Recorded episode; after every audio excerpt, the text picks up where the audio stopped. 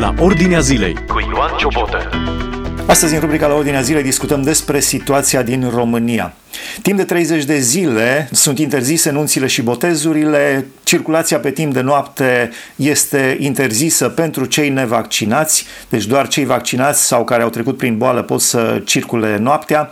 În moluri nu mai pot să intre decât cei care au certificat COVID verde, adică cei care au fost vaccinați sau cei care au trecut prin boală și de asemenea în, în instituții publice. Dacă aveți de plătit ceva sau dacă aveți de rezolvat ceva, în instituții publice doar cu pașaport COVID timp de 30 de zile.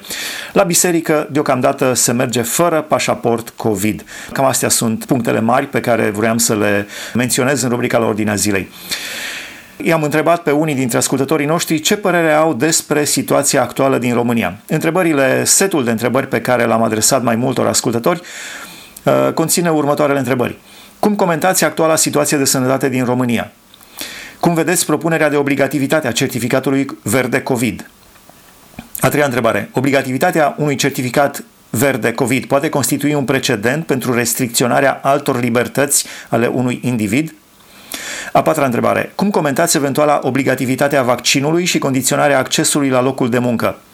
Vaccinul este un tratament medicamentos pe care orice persoană trebuie să fie liberă să-l facă sau să-l refuze, în funcție de conștiința fiecăruia? A cincea întrebare. Ce părere aveți despre vaccinarea copiilor? Și a șasea întrebare am lăsat-o la alegere pentru ascultătorii noștri să mai adauge ce doresc fiecare. Așadar, începem cu prima întrebare. Cum comentați actuala situație de sănătate din România? Actuala situație de sănătate din România este dramatică.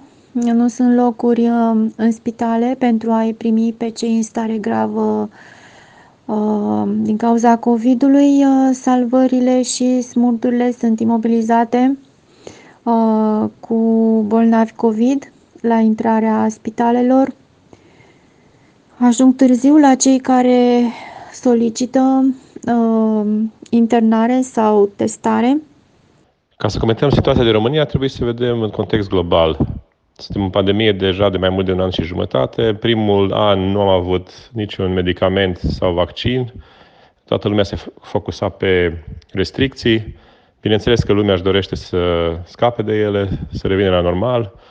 Eh, de cum a apărut vaccinul, 48,5% din populația globului, repet, al globului, s-a vaccinat. Eh, din păcate, în România, doar 29% acum o lună, eh, în timp ce țările, multe țări din lume au scăpat total de restricții și de probleme în spital, numărul de morți a scăzut dramatic, chiar dacă în continuare lumea se infectează, face forme ușoare. În România am ales, din păcate, să nu ne vaccinăm uh, în marea majoritate și atunci uh, sistemul medical a intrat în colaps.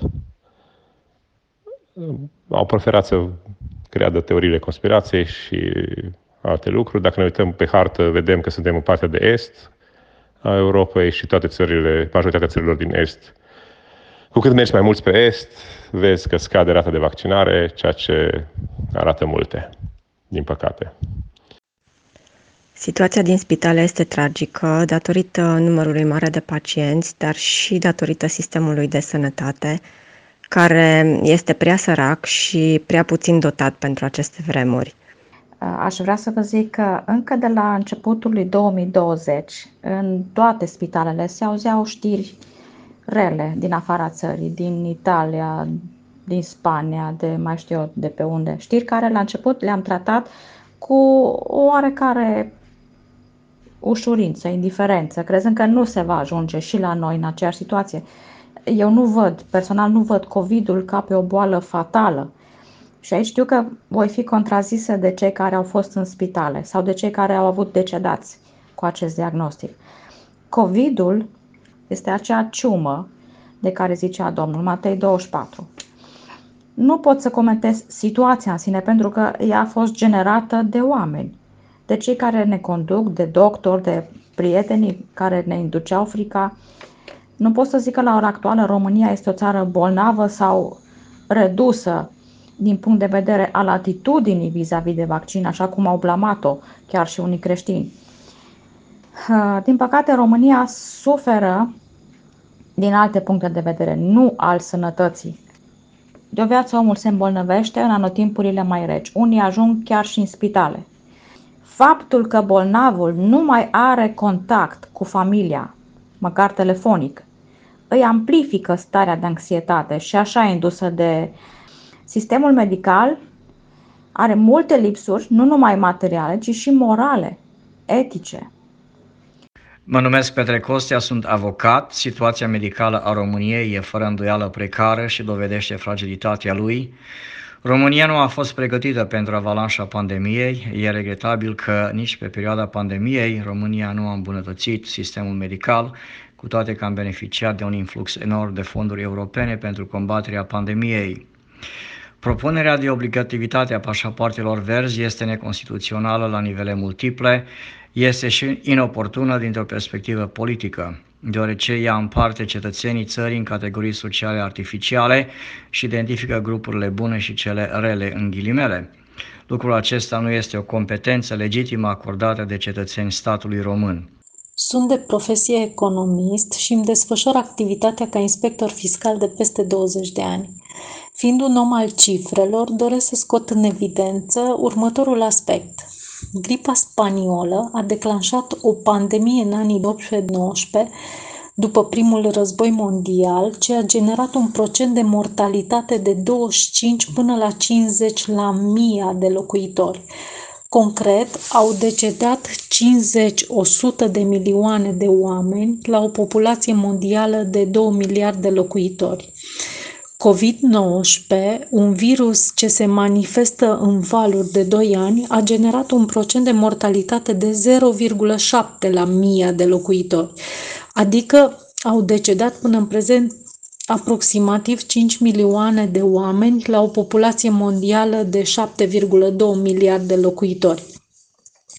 Ce doresc să scot în evidență uh, cu acest lucru este că, raportând cele două pandemii, pandemia provocată de gripa spaniolă a dus la moartea unui număr de 50 de ori mai mare de persoane decât COVID-19. Nu vreau să pară cinic tot acest calcul, dar să ne amintim că a fost declarată stare de pandemie când se discuta doar de zeci de mii sau sute de mii de morți la nivel global, de aceea raportarea deceselor se face la milionul de locuitori și nu la mie, cum se făcea la gripa spaniolă, uh, pentru ca să nu rezulte procente de 0,00 la mie. Uh, legat de România, indicele de mortalitate uh, al acestei pandemii în România este de 2,3 la mii de locuitori.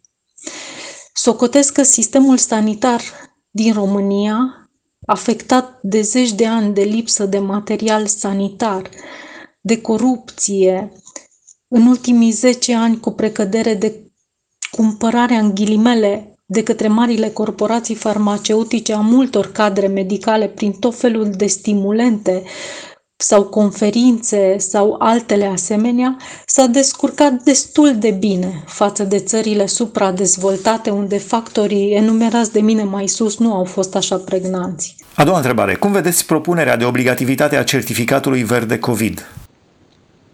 Am o părere împărțită. În situația actuală dezastruoasă în care ne aflăm în România, din punct de vedere al sănătății, uh, cred că este un lucru parțial bun. Ar fi putut însă să fie luate alte măsuri pentru a se evita aglomerațiile, de exemplu, în moluri, în magazine, uh, în alte locuri care, în alte locuri publice, care ar fi limitat ar fi limitat uh, infecțiile, dar deoarece acele măsuri nu s-au luat, ne aflăm unde ne aflăm acum și da, obligativitatea acestui certificat uh, poate constitui un precedent pentru restricționarea altor libertăți ale unui individ, absolut. În mod absolut. Nu. Din, din fericire nu este încă obligatoriu. Uh, Trebuie doar ca persoana care decide să nu se vaccineze sau nu are certificat verde COVID să știe că are anumite restricții. ceea ce mi se pare normal. Întotdeauna în istorie, când a apărut o pandemie sau o problemă foarte majoră pe întreaga societate, nu cred că ar trebui făcut caz atât de mare atât timp cât acest certificat este introdus nu doar în România, ci în uh, majoritatea țărilor. Uh, este doar o rezistență la schimbare. Dacă certificatul verde conține vaccinarea, trecerea prin boală, dar și testarea, pentru o perioadă limitată de timp, cred că este benefică. Propunerea de obligativitate a certificatului verde COVID. Cine a propus acest lucru și de ce a propus? Cumva de la cei de la OMS sau cei uh, care au fabricat Pfizer-ul, Astra, Moderna, Johnson? Deci mi se pare o absurditate, mi se pare, uh, nu știu cum să zic, împotriva tuturor drepturilor omului, o discriminare maximă. Mai degrabă, e mai gravă discriminarea asta decât uh, rasiala. Obligativitatea pașapoartelor verzi va avea un efect domino în viitor. Alte drepturi ne vor fi subminate. Dacă acceptăm obligativitatea pașapoartelor, acceptăm de fapt intruziunea statului în viața noastră autonomă. Pandemia viitoare va diminua și mai mult autonomia personală și inviolabilitatea ființei umane. Obligativitatea vaccinării are efecte similare. Impunerea vaccinării încalcă Constituția, și dreptul la muncă al cetățenilor garantat prin Constituție. Obligativitatea certificatului verde este o măsură cel puțin bizară, ce mă determină să am tot mai puțină încredere în autoritățile din România.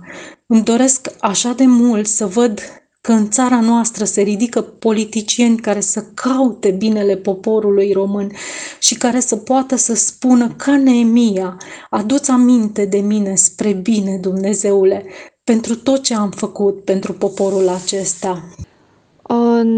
Personal nu cred că va exista o obligativitate a vaccinului pentru întreaga populație. Probabil va exista pentru anumite categorii de angajați, Obligativitatea vaccinului încalcă drepturile omului, dar um, să ne amintim că în vremea regimului comunist, comunist nu ne întreba nimeni dacă dorim sau nu să ne vaccinăm și ne vaccinam toți și nu ne puneam atâtea probleme. Um, într-o țară democratică, da, vaccinul um, ar trebui să fie un tratament medicamentos pe care orice persoană Uh, ar trebui să fie liberă să-l facă sau să-l refuze. Um, dar, precum am menționat, în regimurile totalitare această opțiune nu există. Și noi am 30 de ani într-un astfel de regim și nu ne puneam întrebări cu privire la vaccinarea obligatorie. Am impresia că aceste întrebări ni le punem uh, pentru că ne considerăm, a trăi, considerăm că trăim într-o țară democratică. În ceea ce privește vaccinarea COVID a copiilor, anticovid a copiilor, uh, sunt contra, deoarece ei sunt cei mai puțin afectați de această boală și vac- aceste vaccinuri uh, uh, fiind fabricate în mod rapid, deoarece aceasta deoarece era neapărat nevoie de ele, nu sunt, uh, nu, uh, nu sunt suficient testate și nu se, cunoaș, nu se cunosc uh, toate efectele pe care le-ar putea avea asupra oamenilor și mai ales asupra copiilor. Pot să adaug că sora mea este în stare foarte gravă, critică, din cauza COVID, se află în spital, este nevaccinată, mi-aș dori ca sora mea să se fi vaccinat, dar nu a făcut-o și nu vom ști niciodată dacă acel vaccin, dacă vaccinul ar fi protejat-o într-o oarecare măsură de starea gravă în care se află. Eram împotriva rapelului, eu sunt vaccinată cu Johnson, eram împotriva rapelului, dar acum, datorită situației cu sora mea, am decis ca imediat ce voi face, voi împlini șase luni de la Johnson să, să fac rapelul. Deci situația care a apărut în familia mea m-a făcut să-mi schimb uh, atitudinea față de uh, vaccinare. Uh, vaccinul l-am făcut cu inima strânsă, dar acum, știind printre ce, prin ce trece ea și prin ce trecem noi ca familie, am decis să fac rapelul. Numărul 3. Obligativitatea acestui certificat poate constitui un procedent pentru restricționarea altor libertăți ale unui individ. Nu cred că acest certificat pe viitor va crea probleme, pentru că, simplu, vrem să scăpăm de pandemie, vom scăpa de pandemie, așa cum s-a întâmplat în Olanda, în Danemarca, în țările nordice, în multe alte țări. Uh, nu mai este nicio restricție, nu mai e nevoie de certificat, așa că nu văd nicio problemă. Întrebarea numărul 4. Cum comentați eventualitatea obligat, eventuala obligativitate a vaccinului și condiționarea accesului la locul de muncă? Vaccinul este un tratament medicamentos pe care orice persoană trebuie să fie liberă să-l facă sau să-l refuze în funcție de conștiința fiecăruia. Nu s-a pus problema obligativității vaccinului la locul de muncă, cel puțin în firmele private, nu am auzit așa ceva. Noi, de exemplu, nici nu întrebăm colegii dacă s-au vaccinat sau nu. Uh, nu văd că ar fi o problemă.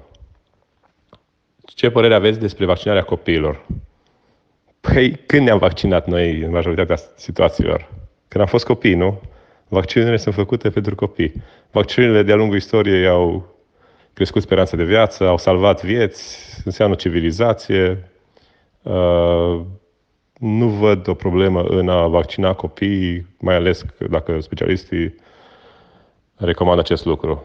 În momentul de față, cei peste 12 ani pot fi vaccinați cu anumite seruri. Mai aș vrea să adaug la întrebarea numărul 6 că e foarte trist că în rândul creștinilor se propagă în continuare anumite teorii. Noi ar trebui să fim lumină în lume, ar trebui să fim înțelepți, ar trebui să înțelegem situația mult mai bine decât restul, care sunt poate confuzi. Ar trebui să ne dăm seama de gravitatea situației, de context, de consecințe și să fim foarte atenți uh, atunci când nu suntem de partea științei sau uh, a lucrurilor evidente, logice, pentru că de-a lungul istoriei au mai fost situații în care pământul trebuia să fie plat și nu rotund sau nu trebuia să se învârte în jurul soarelui și nu invers. Uh, atenție foarte mare pentru că putem aduce foarte mari de servicii spiritului creștin și va fi foarte greu să vorbim despre Isus uh, după ce ne-am lansat în anumite teorii false. Posibil să urmeze restricționarea și altor libertăți, orice lucru are un început. Sunt categoric împotriva obligativității vaccinării. Suntem creați cu voință proprie și avem dreptul la alegere. Drepturile constituționale trebuie respectate și nu încălcate prin diferite legi. Fiecare părinte trebuie să se informeze corect și să pună în balanță beneficiile și riscurile și în cunoștință de cauză să decidă dacă își vaccinează copiii sau nu. Eu personal nu mi-am dat acordul pentru vaccinarea copiilor mei. Ca și credincioși, ne este testată credința și cred că trebuie să rămânem ancorați în cel care cunoaște toate lucrurile și care este credincios în împlinirea tuturor promisiunilor pe care le are pentru copiii lui. Da, certificatul verde uh, în timp, o să vedeți, va fi desfințat, va fi de domeniul istoriei și în locul lui va fi microchipul. Este practic următorul pas în evoluția răului vor găsi mijloace de convingere chiar și în rândul creștinilor injectați, spunându-le că e ceva normal, că nu e, nu e ceva grav, e total în afara lucrurilor scrise în Biblie, să nu cumva să facă vreo asemănare cu Apocalipsa, nu. Deci creștinii vor fi duși în eroare la greu. Uh, atunci în perioada aceea va începe să, vor începe creștinii să se lepete de Hristos, de cuvânt. A patra este cum comentați eventuala obligativitatea vaccinului și condiționarea accesului la locul de muncă. Vaccinul este un tratament medicamentos pe care orice persoană trebuie să fie liberă să-l facă sau să îl refuze, în funcție de conștiința fiecăruia. Uh, nu sunt deloc de acord obligativitatea vaccinului. Nu mă obligă nimeni să mă vaccinez împotriva unei boli care poate fi tratată. Există medicamente, există antibiotice, există tot felul de protocoale și de, de soluții la orice. Nu există așa ceva. Și nu este un tratament, vaccinul nu este un tratament medicamentos pe care uh, uh, orice persoană. Vrei să te vaccinezi, e problema ta, dar nu mă obliga pe mine să fac ceea ce faci și tu. Fiecare are libertatea să aleagă. Ce părere aveți despre vaccinarea copiilor? Cea mai mare prostie. Deci... Vaccinarea copiilor este un pericol pentru ei dacă nu se face de bunăvoie și ca urmare a unor convingeri personale. Statul ar trebui să-și cunoască limitele, mai ales cele constituționale.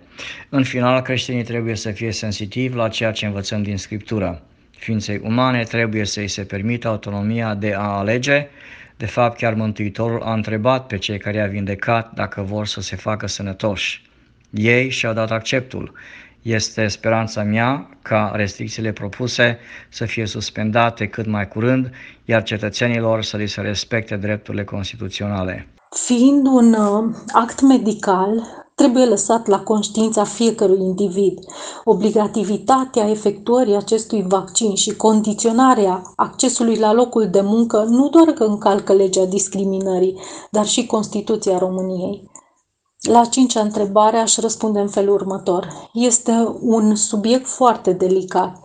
Dacă prima variantă a acestui virus nu a afectat deloc copiii, să ne aducem aminte, următoarea variantă îi afectează și pe ei. Oare de ce? Să luăm de bun faptul că s-au produs mutații? Să dăm un exemplu din, afară, din sfera economiei. O corporație oarecare clar își va mări profiturile dacă va găsi și alte nișe de piață. Înțelegeți? Mulțumesc tuturor celor care au participat în emisiunea de astăzi. Aici se încheie, aici se încheie emisiunea la ordinea zilei de astăzi. Am discutat despre situația actuală din România. Această emisiune o puteți asculta și pe podcast dacă tastați la ordinea zilei podcast. Vă mulțumesc pentru atenție. Dumnezeu să vă binecuvânteze. Ați ascultat emisiunea La Ordinea Zilei cu Ioan Ciobotă.